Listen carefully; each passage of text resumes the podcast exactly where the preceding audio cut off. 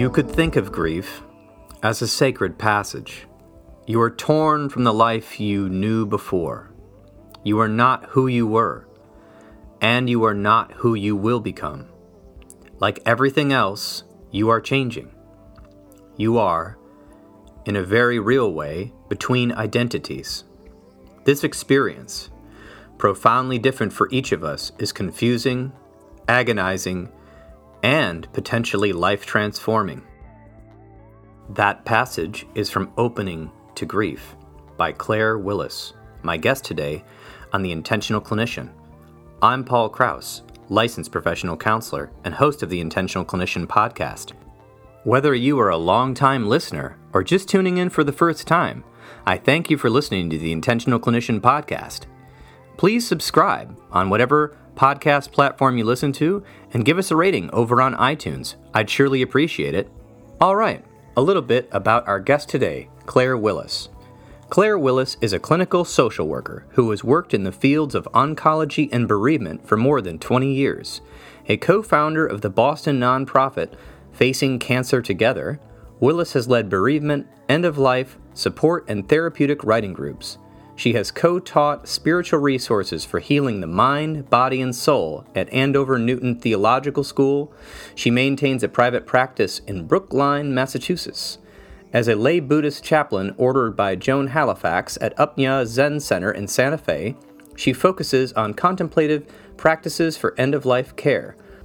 Over the past five years, she has been a student of Koshin Paley Ellison, a founding teacher at the New York Zen Center for Contemplative Care.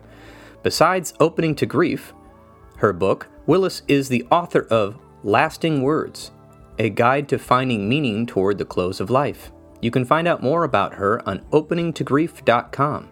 All right, now for the interview. Welcome to the show, Claire Willis. I appreciate you coming on the Intentional Clinician podcast. Thank you for having me. So I've been enjoying your book here. Uh, the new book, actually, I got to read it, I guess, before everyone else. Uh, it's not out yet. It's coming out here very shortly. Opening to Grief: Finding Your Way from Loss to Peace, uh, by yourself and uh, it looks like Marnie Samuelson. Um, and I've really been enjoying it. I found it uh, practical, uh, very sensitive, very intuitive. Um, there was really good stuff about education and then what you could do there was reflections there was activities. Um, i didn't actually do a lot of the activities just because i was reading it for the interview but i i loved that there was all these like interactive pieces to the book. Um, and just so many so many things i did not know about grief because even as a licensed professional counselor i read articles on grief. I work with people on trauma um, and there's a lot of grief when you've had a trauma go on in your life but um, I learned a lot. So I would love our listeners to learn a little bit about you and also about uh, you know what inspired you to write this book, and then kind of we'll we'll talk about grief. I've got a lot of questions. So can you tell us a little bit about yourself? Okay, yeah. Um, what inspired me to write this book is the work I do with people. Most of my work has been with people with cancer. And I love bereavement work. And I love working with people who are dying. I, I know that probably sounds bizarre, but I feel like those the conversations and the relationship you have with someone who's dying is has no nonsense in it. It's very pure. And one of the questions that just keeps coming up with people I work with is things like, Am I grieving right? Um, or I lost it. I feel like I, I, was doing okay, and then I fell back today because I broke down when I saw a can of tuna fish in the supermarket, and I thought I was beyond that. And so I wanted to write a book that would feel like a companion to people, a book that would make people feel like whatever they were feeling was normal and acceptable, and give them resources for respecting and honoring their grief because grief is nothing more well i shouldn't say nothing more it is a primary form of loving and so not to allow ourselves to grieve is to cut off the loving we feel for what we've lost so that's what that's what really drove the book finding myself saying the same things over and over to people and just wanting to get the shame and the privacy of the pain lifted off of people.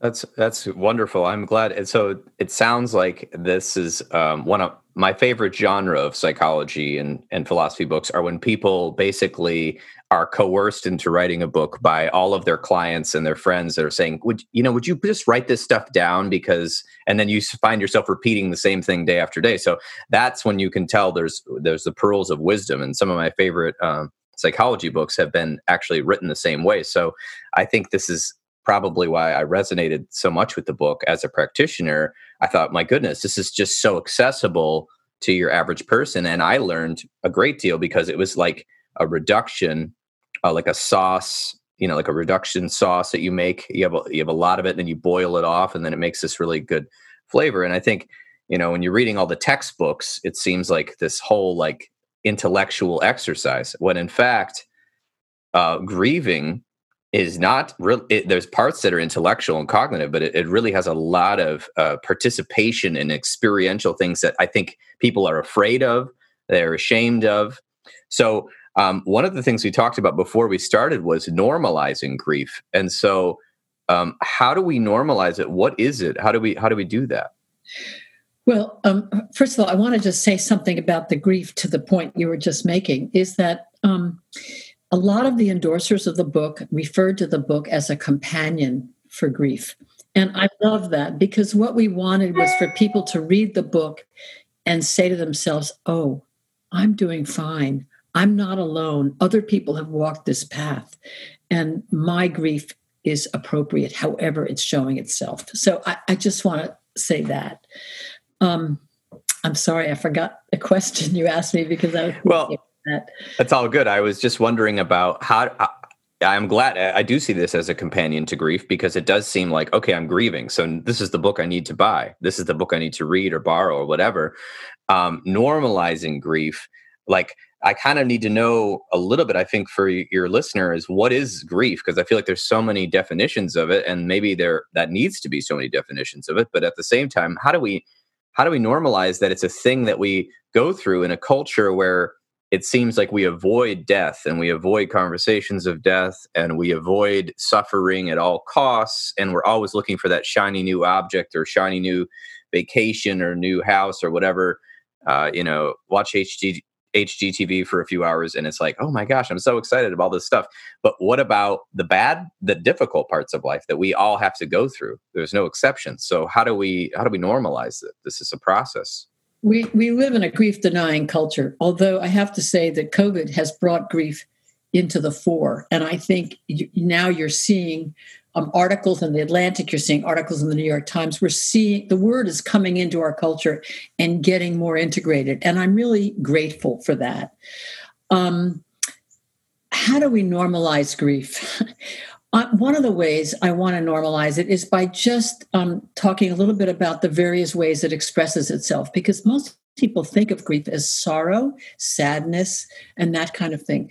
But grief is loneliness, it's despair, it's anxiety. Anxiety and fear are a big form of grief. Um, it's anger, it's resentment, it's it has many expressions. And on the other side of the coin, it has positive expressions too. Gratitude is an expression, can be an expression of grief or relief can be an expression of grief.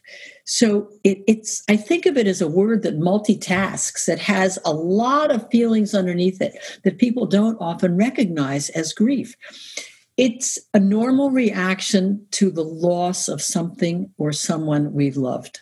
I mean, I think that's the simple way. It expresses itself cognitively, it expresses itself emotionally, spiritually, and physically. So, cognitively people get forgetful they can't concentrate people often clients say i can't i can't read a book that's a that's a big loss that often comes for people with grief emotionally we get more labile we get more sensitive we can be skinless or we can be numb we our emotional temperament changes a little bit. Physically people's appetite changes either people overeat they undereat. Often people report drinking a little earlier in the day drinking too much. You know we have ways of trying to mediate the pain. And I think in the face of a traumatic loss, um, often there's a loss. Uh, there's a loss of the assumptive world. The world isn't supposed to work that way, and we can lose our faith, and that can be a real challenge when your faith has been something that has sustained you. So it has a lot of expressions. It affects a lot of parts of our life as well. Yes, it's basically all encompassing. And I do believe, you know, as a, a place I run the trauma informed counseling center here in Grand Rapids, we we notice that anytime a trauma happens, and I would say like a loss is a trauma, there is this natural tendency to avoid the pain associated with the loss. And so what I'm hearing, you know, we do all these things, we try to stay busy, uh, maybe we uh, you know try to i don't know find someone else to fill the void um, we get lost in dissociation like just watching television all the time or the internet. And and uh, and and here's the hard part about grief is is that if you've lost someone or something or some uh, uh, or or a pet there is no avoiding it. You can't actually avoid it. So you can only stave off those thoughts for so long. And the physical and the spiritual and all these things you're talking about there there's only one way really forward uh, through and it's through grief is from what kind of what I was reading, uh, what, what, I understand from my perspective. I, I, don't know if I'm saying that right, but just like it's unavoidable, it's all encompassing, it's transform, it's transforming, it's it's confusing, all of these things. I don't know. What are your thoughts about that? Well, part of what you say, I don't completely agree with. So, okay. and um, I think people can avoid grief. Okay. They're going to harden right. and they're going to pay for it and the grief is going to come out sideways. Oh, okay. Yes. Right? Yes. Um, so, I mean, I know people, I mean, I could get political, but I'm not going to, but I'm thinking about somebody who's prominent, who has no compassion, who has no sympathy for others. And sometimes I say to myself, what happened to him as a child? Something horrible must have happened because I think of that kind of presentation, that kind of hardness and bullying and aggressive as being grief that can't find its way into expression. And what happens is that I think sometimes to get to that tender part is too vulnerable and frightening for people. And so anger is often a presentation of grief because it gives you a false sense of agency. It gives you a false sense of strength. But what happens is it leaves you out of connection with people. Because the broken heart, the tender part of ourselves is what really leads to connection with one another. I, yes, Does that was profound. Sense? Yes, that is very profound. I totally agree with that completely. I was thinking about for your average listener, there's no there's no way to avoid it. But you're right. You can you can stuff it down. You can put it out in the in the dark closet, and then that does manifest as something else in unconscious ways, ways that we often have control over. Right. And so that that makes complete sense. I read a lot of Carl Jung and he says, you know, the things that you don't uh, you know deal with inside you manifest as you know something on the outside and you call it fate when actually it's just something coming up from inside so it makes sense on uh, a complete sense i just love the way you put that uh, but you know it, so it is a natural process that the body and the mind and the, and, and, the soul have to go through and if they don't then there's massive repercussions is what i'm hearing. I remember my friend uh, is jewish and they uh, in the traditional jewish culture at least the recent one um, uh, from the, what, whatever sect he was in uh, if somebody dies you put them in the house and embalm them uh, for seven days and the person who uh, lost the person or the whole family has to sit in there for seven days and grieve and look at the body and cry and yell and scream at God and and uh, have all these meals and they're not allowed to go anywhere. And and all the uh, the community comes over and and talks to them and and holds ceremonies and rituals and spiritual things and goodbyes before you're allowed to bury the body or or uh, cremate the body uh, and I and I remember going, that is the weirdest thing because I'm a European. Uh, I I don't I'm not Jewish. I don't I don't have those you know uh, cultural you know uh, background. So I said that is a weird thing. Why do they do that? He said because in America we all avoid grief, and so our sect decided you know in our tradition that this is what we needed to do. And when you go through that, it sounds terrible, but it's actually gets you so far into the grieving process that you can start healing. But if you don't do that, you know, certain people, like you said, you know, will avoid it, and certain people won't. But it, it's it's like almost like this. They had to do it. It was like a cultural rite. Any thoughts about that? Well, it's it's a way of making the death real. Yes. Now, I haven't heard of that. Uh, that's oh, okay. What you're describing to me is news to me. Um, I've never heard of the body being put in the house for seven days because I thought the Jewish tradition was to bury the body within 48 hours, 24, 48 hours.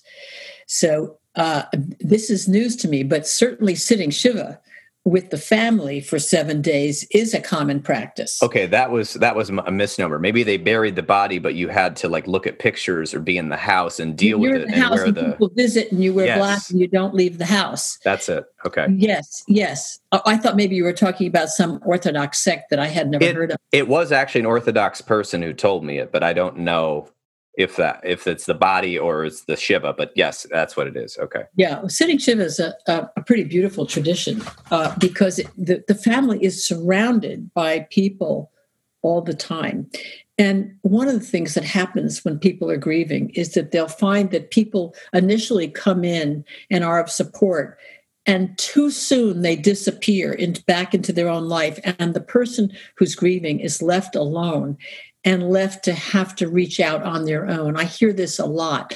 People came forward, I hear, who I didn't expect, and people disappeared I didn't expect. So there's a changing landscape of friendships, which actually brings me to a, a, another point I'd like to just mention here.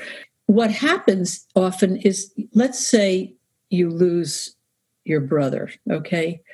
And then in losing your brother, you've lost your best friend. You might have lost an uncle to your children. You might have lost someone who is has been offering you financial support. That there are losses that build on losses, and they're commonly known as secondary losses, and they're especially prevalent with someone who's lost a spouse, because you may lose a co-grandparent, a co-parent, a breadwinner. You may lose your home. You've lost some economic security invariably. You may have lost your community. One of the women in one of my bereavement groups is was the wife of a doctor, and she was very close with all the physicians. And when her husband died, all those people from the hospital disappeared. So the secondary losses are not secondary in impact, but they're secondary to the primary. And that's a really important thing, I think, to identify because often people are suffering in larger measure around things beside the loss of their loved one, that there are, the other losses can be very significant.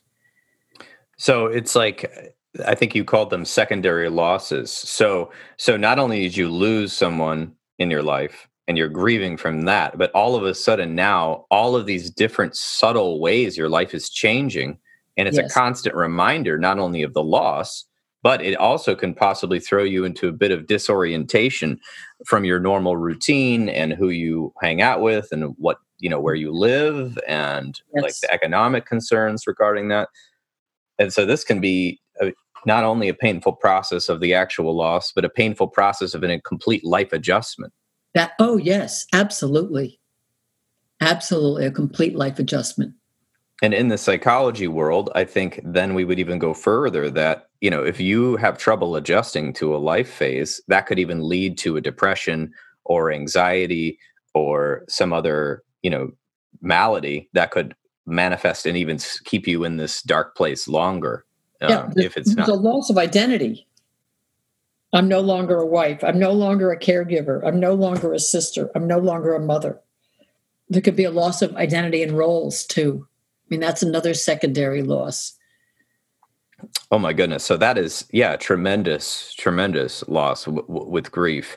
Uh, Um, I, I have a question about the shame. Uh, why? Why are people? What is the shame about? You said you wanted to lift the shame of, around surrounding grief. I'm just curious about that. So, um, okay, I'll just describe a situation, a couple of situations that I've encountered recently. One of them was a with a family member with whom I'm very close, and she put her dog of 14 years down. And she grieved mightily. And she said to me, Claire, you're the only person I would tell this to, but I'm sleeping with what was his favorite toy. Now, that is not an unusual thing, but most people wouldn't tell you that. And I tried to normalize it with her. I tried to lift the shame of it. In my bereavement group, um, people talk about sleeping in their husband's pajamas. They love the smell, the scent. But they also say, the only place I would say this is in here. So there's a privacy of pain that's gotten generated, I think, around grief. And I think one of the, this is going to sound strange, one of the side effects of COVID, and there haven't been many, that's been positive is that it's brought the word grief into the mainstream. It's brought it to the New York Times, it's brought it to the Atlantic, it's brought it to major papers. You read about it now, and it's normalized it a lot. And people are more honest about it and what they're doing. So, uh, one of the things I'll say in my bereavement group is I would never say, Is anybody talking to the person they lost? I would say, How many of you are speaking with your loved one? So, the question, the way I say it, embeds, Of course you are, as opposed to, Are you? And then there's well, is anybody else raising their hand, you know, kind of thing. So I, I try to normalize the things that I hear. One woman bought a rabbit because she couldn't stand not having something warm around her. She needed the tactile touch of an animal after her husband died. These are things that people are often reluctant to speak about outside of the group, which I think is unfortunate. It's one of the things I love about group work because group work normalizes the pain. People say, Oh, you're doing that? Oh, you are too? Oh, I guess it's not crazy. Ah, yes. The the shame of feeling like something's wrong with you or that you're crazy or that you're doing odd things and and to be, you know, you know, it's a huge change. And a lot of the behaviors you might be engaging in to self-soothe are different than before. That's right. That's right. And so it obviously is a disruption to the way that you even think about like your relationship with yourself, relationship with others. I can definitely see that. Um, I, I, know you've mentioned this a little bit, but grief is becoming more uh, like in a cultural conversation because not only are we grieving the loss of 200,000 plus people in the US, I don't know what the worldwide count is right now, but um, that suddenly, you know, with this uh, novel virus have uh, died, uh, you know, we uh, there's people grieving the loss of jobs, of uh, routines, of um, things they used to do. Uh, yeah, connection to the community. I actually, you know, just as uh, as a uh, aside, you know, it's a real thing. It, it's touched almost everyone I've talked to. I I had a, I have had multiple friends hospitalized with it. Uh, uh, most really? of them recovered. Oh, absolutely. Yes, I have friends in New York. I have friends in uh, Phoenix uh, who are in the hospital. Um, luckily, they are survived because they're my age. But I actually had a uh, a representative, state representative in Michigan named Isaac Robinson, who I was quite close to in terms of being a colleague because we had worked together on a bill for mental health in 2019, and he suddenly passed away right around um, March 18th or 19th, which was a huge shock to me. I feel like I'm still in shock from that one, which is partly the denial stage of grief because I couldn't believe that you know he was hosting events and going around and promoting mental health and this great state uh, representative and then it, suddenly he was just gone and it was just like because at first you know you think it's something in the news and then when you have it affect you personally i think people's the people that have had this affect them personally in more ways than just money or finances or, or disruption to you know entertainment I think that they start to understand each other, and there's a larger conversation going on with with people I've talked to that. Um, like I had a friend of mine, her father passed away. He had some comorbid conditions. Obviously, COVID pushed him over the edge quite quickly. Um, you know, so there's a, there's a collective conversation going on, not only with the death of people, which is very real, but then the loss of our, our routines and our, our, our communities and our, our, our, connections. So, can you talk a little bit about what you're seeing from from this?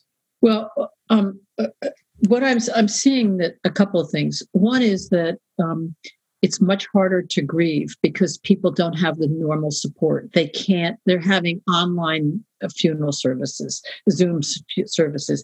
There's no touch, there's no holding, physical holding of one another. So I think the grief is exacerbated. And I think also the grief has been truncated. Both are true. So that people, um, people I know who lost partners in early March were consumed by what is it was involved in dealing with COVID right away too. So it it, it both amplifies and has d- diminished in some ways the grief um, because it's redirected our attention. And what one of the things that I hear is, I just wish my partner was here to go through this with me. But it has required so much of us um, in terms of changing our life. I mean, uh, initially, I don't know about you, but I was washing the groceries and I had them on one side. You know, it, it would take me an hour to put away the groceries. Now, when you're grieving, you can't, you know, that's a lot. That's a big package right there. So I think it cuts both ways. Um, the comfort measures just aren't available, and the distractions aren't available you know, you can't say, come on, let's go out to dinner and get a nice dinner together, or let's go to a movie and see if we can find something that'll be a little. There's there's nowhere to go with it. We're home with it in a, a different way. Although the summer has provided some, I think, relief for us, but I think as we head into colder, darker times, it's going to be more difficult for people who are grieving, for sure. Yes, absolutely, because the, the grief is already a tremendous shock, and then I think with the with the quarantine and everything that was happening with COVID, I think it was uh it was like a constant learning curve of what what what we were you know supposed to do and what the mandates were and what what you had to do to maintain safety. So I can't imagine the people that were really losing somebody close to them and then having to do on top of grieving you're right like it truncates it like you can you have to think about your survival um, survival mind uh, coming into into play here. So, and and now you know collectively, I think it, it's sobered some people. And and again, you can look in the news and the Twitterverse and all that, and you can see other people that it's actually uh, this this uh, sad experience we're all going through has made them angry and frustrated and um, disbelieving almost to the point of making up fanciful stories about this pandemic and um, violation of their rights and yes yeah. and making it some sort of uh, some sort of uh, javelin to throw. So i think there's a lot of ways that like you said grief can be expressed. And as a as a male socialized as a male and being a male i see a lot of men in therapy and a lot of men um, don't know why they're angry about things with their with their personal lives. And so not only maybe a loss of you know maybe they had a loss of a parent right? And and they and they're angry from that but then there's other things when um, uh, they they a part of their life changes right? There can be a grief that's a, a, not the same grief as a loss of a person but there's a grief of a loss of something. And then they're angry for such a long time they don't know what it is. It's like a simmering pot right? They're just the anger gives people a, sense of agency and strength. And while it's a false sense of agency and a false sense of strength, it's easier to feel than the tenderness and the helplessness of losing someone. And I think it's funny. We, I was just talking about this with somebody. I think that helplessness is not a quality that we have socialized our men to be able to hold that somehow they're responsible for fixing things. And I, I don't mean this as a, a genetic quality, but I think it's our culture has socialized. Now, of course, there's exceptions to this, but my my practice, I mean, is mostly with women, and my groups are mostly women. There's some exceptions, but mostly they're women that come for support. And I think there's a suck it up, move on get with it uh, expectation that often, unfortunately, men carry that it's not okay. It's not okay to cry. It's not okay. And even in my bereavement groups, I can't tell you how often I hear, "Oh, I'm sorry, I'm crying. Oh, I'm so sorry. I'm, so, I'm sorry for my." T-. It's like, well, you're in a bereavement group. If you can't cry here, where can you cry? And I think this comes off the culture. You know, I really do And I think the one thing, if if this COVID's done anything, it's allowed us to be to use this word more frequently and to say we're grieving. It's given us permission. Well, that's a key point permission. And so I think that, uh, that culturally, a lot of us got messages that you weren't supposed to cry in public or cry at all, right. uh, and or um, oh, you're being too emotional, you're disrupting the party. Uh, we're supposed to have a good time. Um, why, why are you sad? We're out on Friday night. Uh, you can't be sad now. This is our party time. So it's this sort of uh, denial of our humanity in a little in micro ways. Yeah. No, so, the denial of our humanity. That's absolutely true, and it's it's also the denial of an of a strong source of connection with other people. People connect over shared suffering.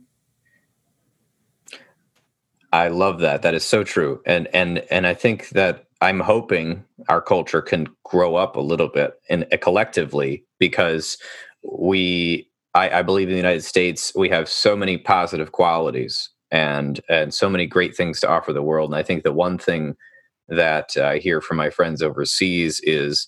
I wish you guys would remember that you're people too and not all movie stars. It's sort of this sort of like remember you're going to suffer too and and if you guys suffer well, like what a good example you could be since most of the mainstream movies and music are coming out of here uh, you know not all of it but a lot of the great deal of it that could could tell these stories well and and then if our if our news and our and our leaders were you know the fish rots from the head they always say. So if our leaders were kind of taking a little bit of this hey we're people that what a great example that could be for the children you know to learn that it's okay to be vulnerable and and especially and it's difficult because you know we're is so much involved in this conversation. But I, I i'm hoping that maybe we'll we'll learn something from this pandemic because uh, here's the fun thing i say to people that are all upset about the pandemic. I say did you know that this pandemic also hit every other country in the world and every other continent except antarctica and that they all dealt with this too and we're the ones making the biggest fuss about how mad we are about it and and how how it's affecting our our politics and it's affecting our economy. It affected everyone's economy and politics and everything. And but you know it to hear the news. You wouldn't know it, right? It would only happened here. So um, I just had to throw that in, even though this is about grief, because I think that's a way that grief manifests. Is is that eh, it can manifest in that anger. Uh, we've been focusing on anger, but there's also bargaining uh, the you know these the quote unquote stages that I think should be called phases, but they're not really in order. Uh, the that that uh, the famous person from the 1960s, Elizabeth Kubler Ross. Elizabeth Ross. Yes, yeah. I was right, but I didn't want to say it wrong for the for the audience. But she came up with these things. She was observing um, and those are some of the manifestations we see, but there's even more manifestations of grief that well, we see now. I, I wanna, I'm glad you brought that up because, first of all, her work is wonderful.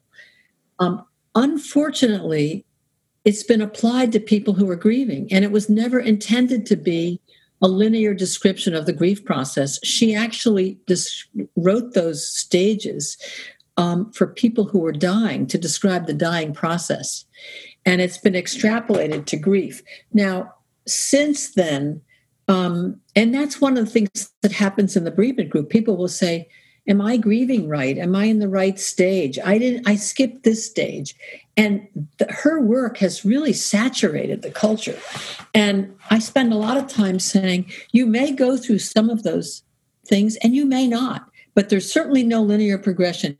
We can't overlay a map or a model on anybody's grief process because everybody grieves differently. There's as many different faces to grieve as there are people who are grieving. And there's a wonderful article, there was a wonderful opinion piece written in the Boston Globe a few years back by a a writer named Joan Wickersham.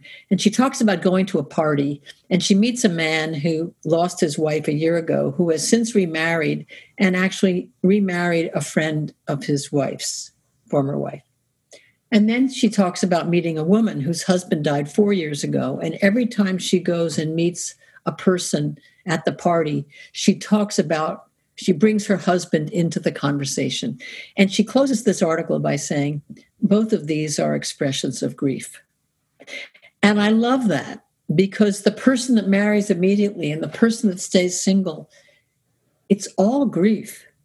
It's all grief. It just has different faces. And I think if we can broaden how we look at it, we can be more accepting of how people grieve. Oh, that's that's important. Accepting how people grieve and not yeah, there's putting, no map. yeah, not putting expectations on it. Yes, because that's what shuts people down. I remember hearing as a child, I didn't know I was going to say this, but I remember hearing um, my friends, my really good friend's mother died when we were in high school, tragically of cancer. And, and within about I think he met his new wife within a year, and then he married her within two years.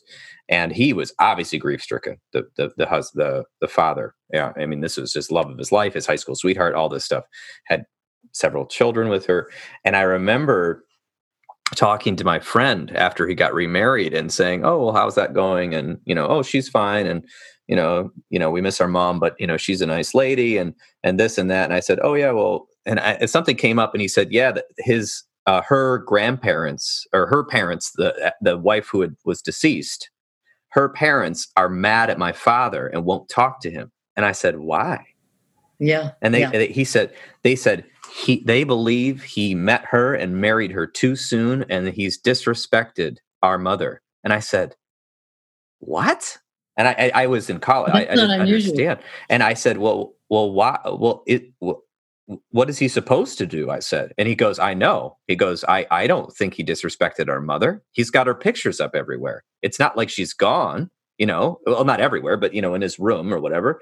Uh, it, it's obviously complicated. They're adult. They're way older than us. I was young. And I thought, that's really, I, I, I said, I think I said something like, I really wish your grandparents would just talk to him about it and see what he's got to say about it. I, I was not a therapist at this point. And he goes, I know. Tell me about it and so I was thinking, you know, this is like it, it's like their grief about their daughter was was coming into play, going, uh, you know, how dare you marry a new woman so soon? That's disrespectful. And then he's going, I'm lonely. I'm sad. My wife had cancer for two years. She was, you know, at that point alone, probably in some ways. Alone years. during that two years for some of it, right? And then two years later, he marries this woman, and so, uh, you know, that that does there are these cultural expectations that could be solved with a simple conversation.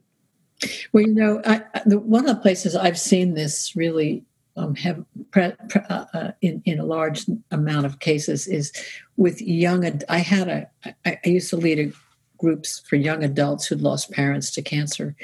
And when mostly it was the fathers paired up too soon, it really was hard for the kids mm. because I think they see it as replacing.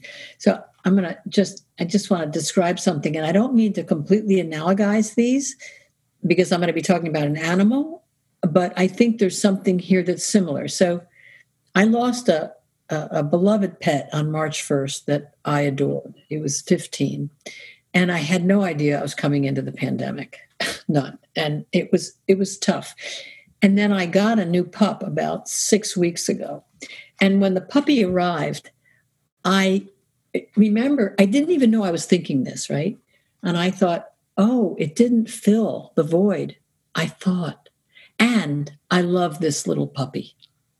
But the, the you know joan didion's book the year of magical thinking?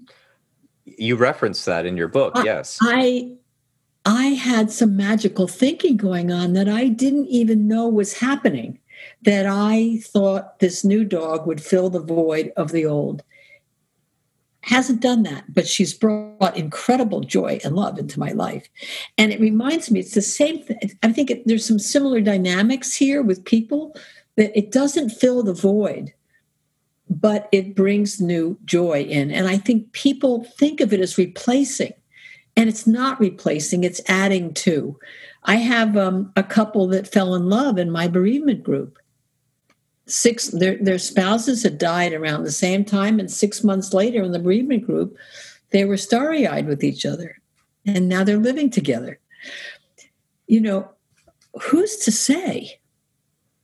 You know i think the important thing is that if you meet somebody that you are able to bring along the person you lost fully.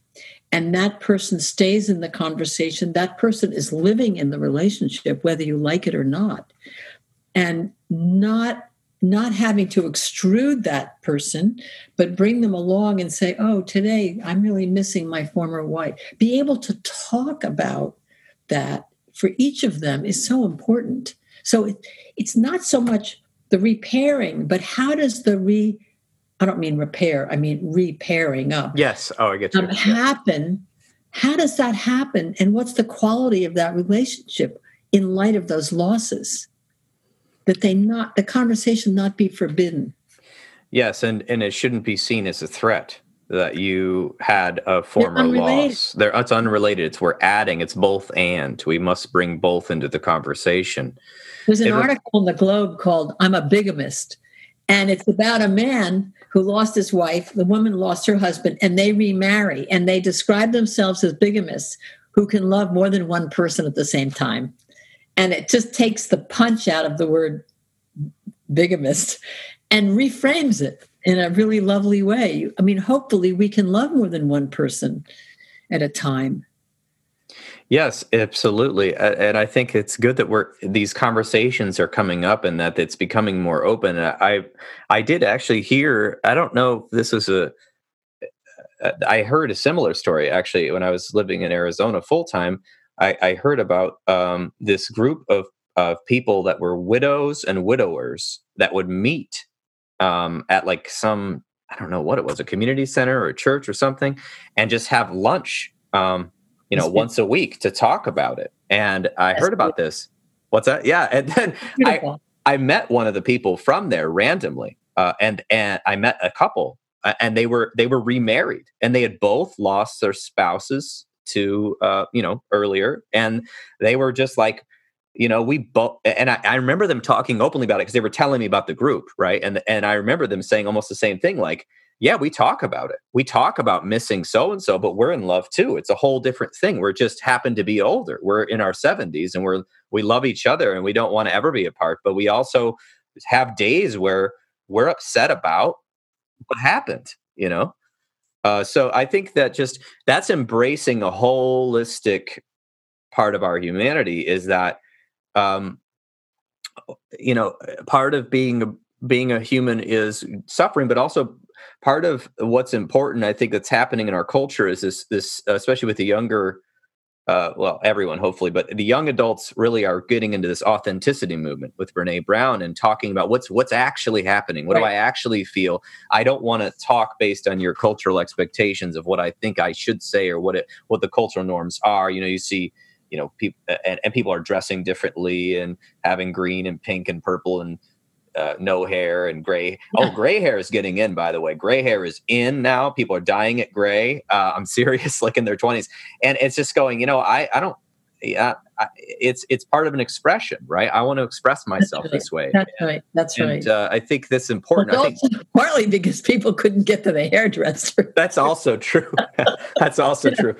Um, so it, I think grief. What I'm here, and I want to make sure we talk about the resources that you've, yeah, you've put yeah, into yeah. this book and some of okay. these practices, uh, you know, as well, because I want people to know, you know, we're talking about this, but there are so many paths to helping heal the hurt. Which, what I understand is that it's not like we're ever trying to get over grief. Grief is going right. to be with us, and it will last as long as it lasts. Sometimes it's waves. Sometimes it's a road and and and it comes and goes is from when I what that was some of the notes I wrote from your book.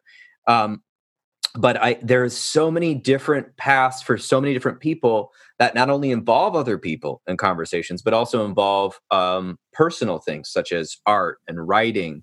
Um, can you tell us a little bit about some of these resources? Yeah, sure. Um, let me just say the first resource that we talk about, which I think is very important, is the concept of kindness And I think in a culture that shames grief and hasn't really integrated the full expression of it, being kind towards yourself as a practice is really important and being compassionate towards whatever arises.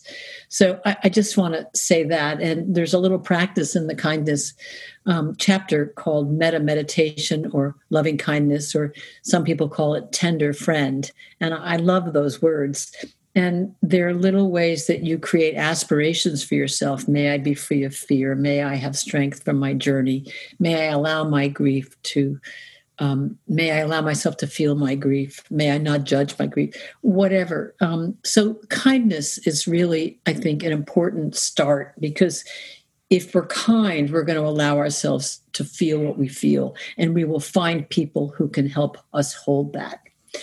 Um, another chapter that I think is really important is the one on restoring in nature, that the natural world. One of the things that I noticed during the pandemic in March, April, was that we made an attempt every week. I live in the city to leave the city and go to a beautiful place. It was very sustaining. And when we were writing the book, one of the things that we noticed is that there's a lot of research about this. Um, there's a couple of researchers named Stephen and Rachel Kaplan who talk about restorative environments and beautiful environments. And one of the things that happens in the natural world, which is so unlike most of our daily daily work is we're looking at a computer we're focused our eyes don't get to rest. And when we go into nature nothing is asked of us. It's a simply absorbing and receiving time. And it boosts our immune system it helps with anxiety it helps with depression. There's a lot of research about it. In japan there's a a I don't think I put this in the book either. There's a practice called, um, and it's a very popular pastime called forest bathing, where people go into the forest and just be among the trees. And it's been shown to have a lot of health benefits and benefits in di- diminishing our stress. So that's that's another aspect. So restoring in nature. And also the other thing about the natural world is that we see the life death regeneration cycle in the natural world. And I think sometimes it can give us faith that we will get through this and that we can see our process mirrored. We can see the hurricanes, we can see the still days. And while we may not think of it that way, there's a way that the, the temporary nature of everything is is experienced. Um, I'm thinking another another one of the chapters is um, writing uh, as a form of refuge. And one of the things about writing that's really helpful is it helps us take a chaotic experience and put structure and meaning on it. Um, some of my clients write unsent letters to their loved ones. Um, one of the things I hear a lot is, I never want to forget blah, blah, blah. And I've suggested that people take this phrase, I remember, and fill it in. Repeat, I remember, and fill it in. There's a whole book called I Remember, which is nothing but one sentence after another of the author's remembrances. And you will remember. And it's also a time to take out of your life to sit down and remember the person you loved. Um, another thing we do for writing is we suggest that people uh, create a gratitude journal. And what happens is that most of us are our our minds are hard actually not most of us all of us our minds are hardwired towards the negative. We are habituated towards negative. And it's not a bad thing but it's something that's evolved with time because at some point in ancient times it's what allowed us to survive. We don't we don't any longer need to be negatively habituated but we are anyway. So how do we counter that? So we counter that by lingering with what's good 10 to 30 seconds. And as we strengthen our capacity to be with what's good, it helps builds our resilience to be with, with our grief. So keeping a gratitude journal can be a very helpful thing. And what happens if you write three gratitudes down at the end of the day, for instance, you start to look for what is right Oh, someone dropped off some flowers. Oh, I got a sweet phone call from. So it's important. We're, we're strengthening ourselves by pitching our, our attention equally to what's right, but not at the expense of our pain and suffering, but alongside of it. So those are those are three of the chapters: writing, nature, and and kindness, which I think are pretty important and pretty universal.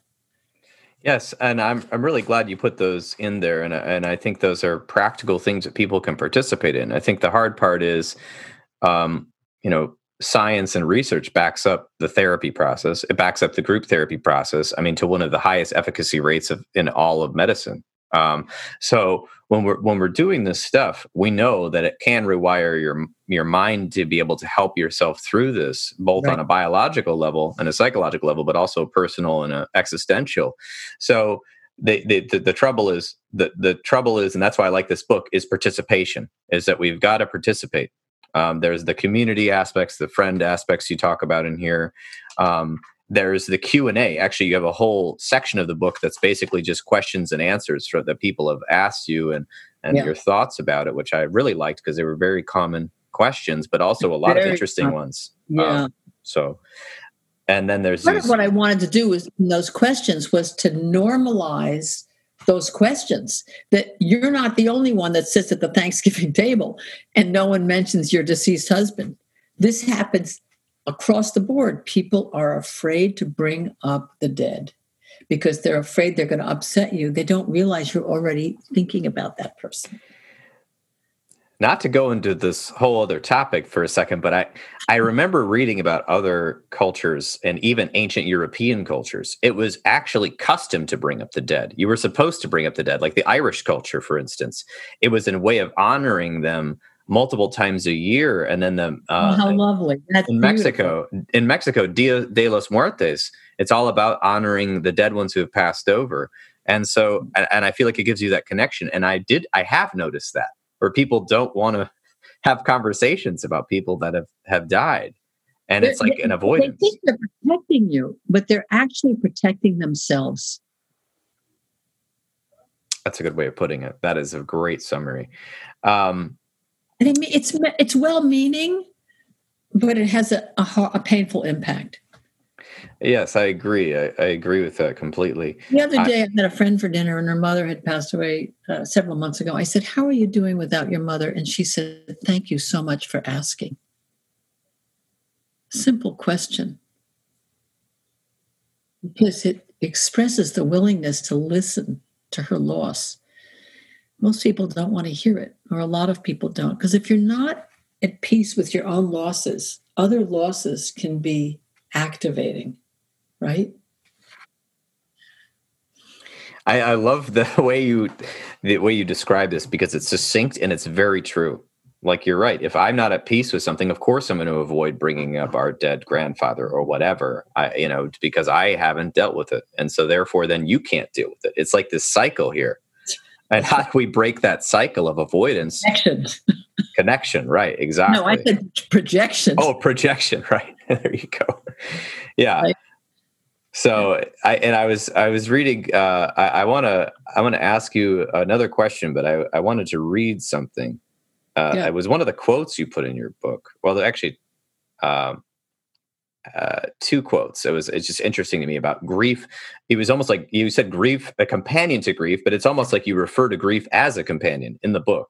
Um, it said, uh, okay, here we go. The relationship with yourself you were talking about.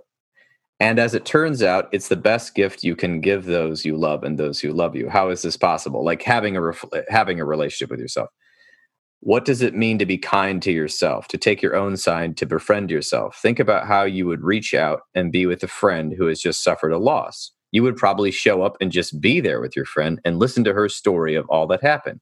You might bring over dinners, offer to shop, ask how you might help, show her all the compassion you can muster. Can you embrace your vulnerability, your irritability, your impatience, and even your resistance as deeply human responses to separation and loss? I thought that was just so perfect because it was so simple. It's like, well, what if what if your friend had lost somebody? How would you treat them? That's how we should treat ourselves. Yes, but most of us would treat our friend better. that's what I'm hearing. Yes, and that's what I'm seeing. I think most people do. They they have uh, yeah, we we we honor our friend but we beat ourselves up for every little thing. And that is probably exasperated with grief because you're already losing yes something, someone. Um, I wanted to make sure we covered something here. What about you, we we talked a little bit about before the interview. We talked about loss of of pets. Can you t- talk to me about that a little bit? And there's some and and people's different opinions on that. Um, what I hear a lot is that the loss of a pet is really different than the loss of a partner or a friend or a parent, and the grief people experience is very different. And sometimes it can generate a sense of shame. So, one of the things that I hear is the loss of my pet was the most upsetting loss I've ever had. And I don't want to tell anybody that. I'm ashamed of that. And I say it's different because it's the love you have for a pet is pure, it's unconditional, and it's simple. The love we have for people is complicated and complex because most of our relationships are complicated. They are mixed with a history that isn't all one thing or the other. So, of course, the grief is going to be different. And to talk about it being more or less is probably not smart, but to think of it as a very different grief. And it might last longer, but it's different than the loss of a person or a human relationship. And I think people are taken aback by that. Usually the grief is pure. There's not a lot of regret, there's not a lot of resentment, there's not a lot of looking back woulda, coulda, shoulda, unless the animal had, a, for instance, a traumatic death, which mm. can happen, you know, from negligence or something like that. But, you know, putting an animal down um, is the supreme act of kindness if the animal is suffering. So it's it's just simpler. It's not laden in the way often our grief is with the loss of people. I'm really glad you talked about that because I think I was thinking about pets and pets I've had and a pet I currently have. And my wife and I were talking about the other night how she goes, How much better is your life with our with our dog? And I said, probably like 60%, 70%, because our dog is like this little angel you know we trained her a lot to make her that way. And but she uh, she's just so sweet and attentive at all times. No matter what's going on with me she wants to play she wants to lick me she wants to come over and ow at me and cuddle with me and sleep with me no matter what kind of day i have your wife loved you like yeah. that right? Yeah. There's that old joke about locking uh, you you lock your uh, your wife in the trunk of a car, your husband in the trunk of a car, your partner in the trunk of a car for a couple hours, and, uh, versus locking your dog in the car for a couple hours. What happens when you open the trunk? The dog licks you and so happy to see you. What happens? The other person, how dare you put me in here? You know, that's the old joke. I can't remember the whole way. the, pun- the, the punchline. They're like, oh yeah, we'll put your partner in there for a couple hours, see what happens. Um, you know, who's going to love you more? It's that's the joke. But so you know, the dog brings this light to your life. I, I love my. I call my dog sometimes or like a little Buddha because all she cares about is what's going on right now is the most important thing ever. And that's true. but we forget that because we're human and we always want to live in the past. We want to live in the future. We're distracted. And what is happening right now is the most important thing ever. And dogs, I think, teach us that. And and cats, I, I had I had cats when I was a kid, but cats too. You know, they're just content to be there and to hang out. And uh, you know, I got to tell you what I named yeah. my new dog. What I named my new new dog Bodhi for Bodhisattva. Oh, wow. Speaking of Buddha, well, I just thought you'd appreciate that. I do appreciate that, but just for fun, since we're going there, my dog's name is Shiva. So if that tells you anything. yeah, I know. It's a play. It's a, my Hindu friends have all forgiven me so far. Um, but uh, yeah.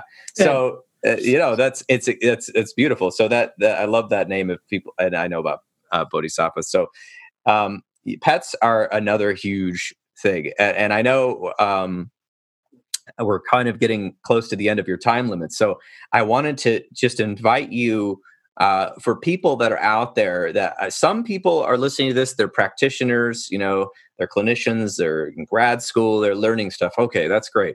There are other people that are going to be listening to this that just found out something terrible, they're in the grieving process because of the algorithms. They'll be able to search the word grief, they'll find this podcast. What would you say to those people out there that are grieving right now, maybe with acute grief? Um, what I would say, I would say, Um, the first thing I would say is it won't always feel like this. Um, right now, if you've lost someone that you love recently, probably the wallpaper, the rug, the ceiling, and all the furniture looks the same. Grief everywhere. Um, as time passes, generally the frequency, the intensity, and the duration of that kind of searing pain abates as you bring more resources into your life and time passes. But always there'll be probably a gray chair in the living room that you visit in much the same way as if you break a bone, it's searing first, then you have surgery, then you have PT, and on rainy days, that bone aches. So it won't go away, but it won't always feel the way it does, and it will become more tolerable with time if you if you allow yourself to be with it. Yes, absolutely. And we all need resources. So yeah. it's important to, as much as it hurts, reach into resources, people, um, different things, because just like if I broke my leg, I would probably go to the hospital and ask to get my bones set. If you ha- if your heart is broken, you've got to seek something outside of your normal habits because it's not just going to heal with you know distraction or alcohol or anything else that you can name that could substitute. Yeah, bring in the resources that allow you to be with it to allow it to, to, to metabolize and move through you because it grief is a form of loving and we don't want to truncate our loving.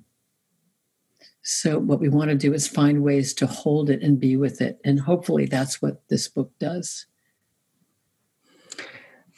and I think it does. And I'm excited that people can get your book. It's coming out very soon here. Um, Opening to Grief Finding Your Way from Loss to Peace. It's a very interactive book. And, uh, you know, it's a, it's a low cost offering. So, you know, you can get it from the library, I'm assuming at some point. It'll be in libraries if you.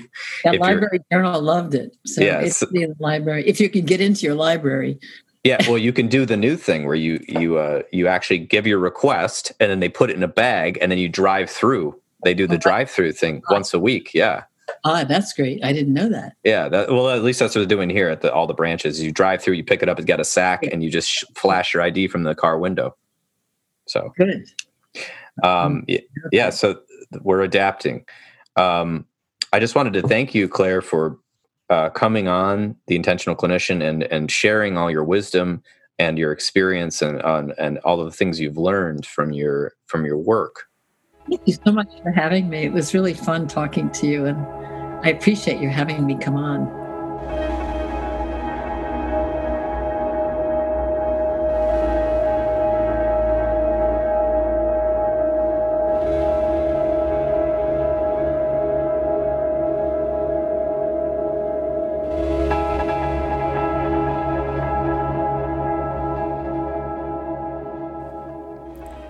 And there you have it. This has been another episode of the Intentional Clinician Podcast with Paul Krauss.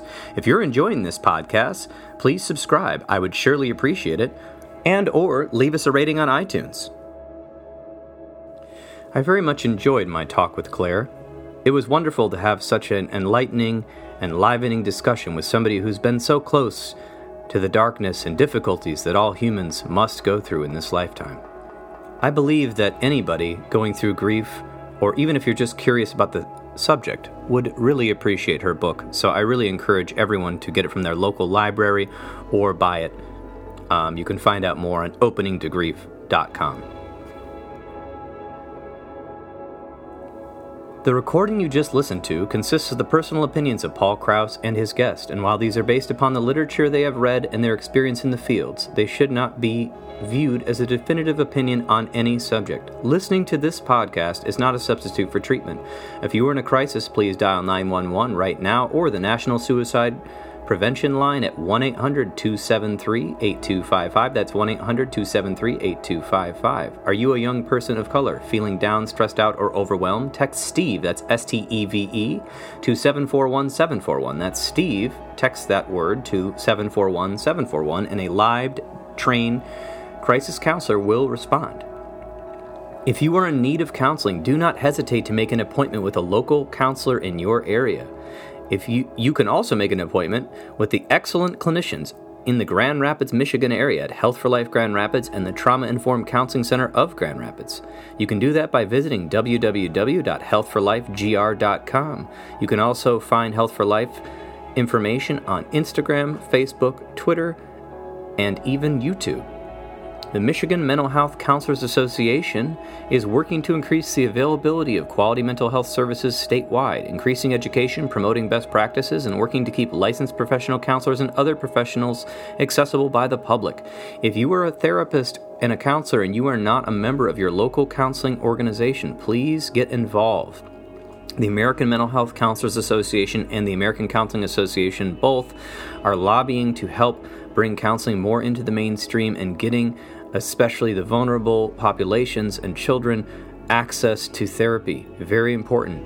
Uh, emotional education in schools, among other things, other projects going on. So get involved. It uh, doesn't take much. Uh, if you're a professional, you can pretty much join any of these organizations for about $100 a year or less.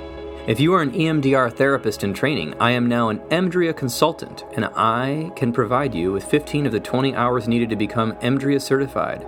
I'm going to be starting an EMDRIA consultation group, both online and in person, looks like Wednesdays. For details, check out counselingsupervisorgr.com or healthforlifegr.com. Until next time on the Intentional Clinician podcast, I am wishing you all a safe and peaceful week.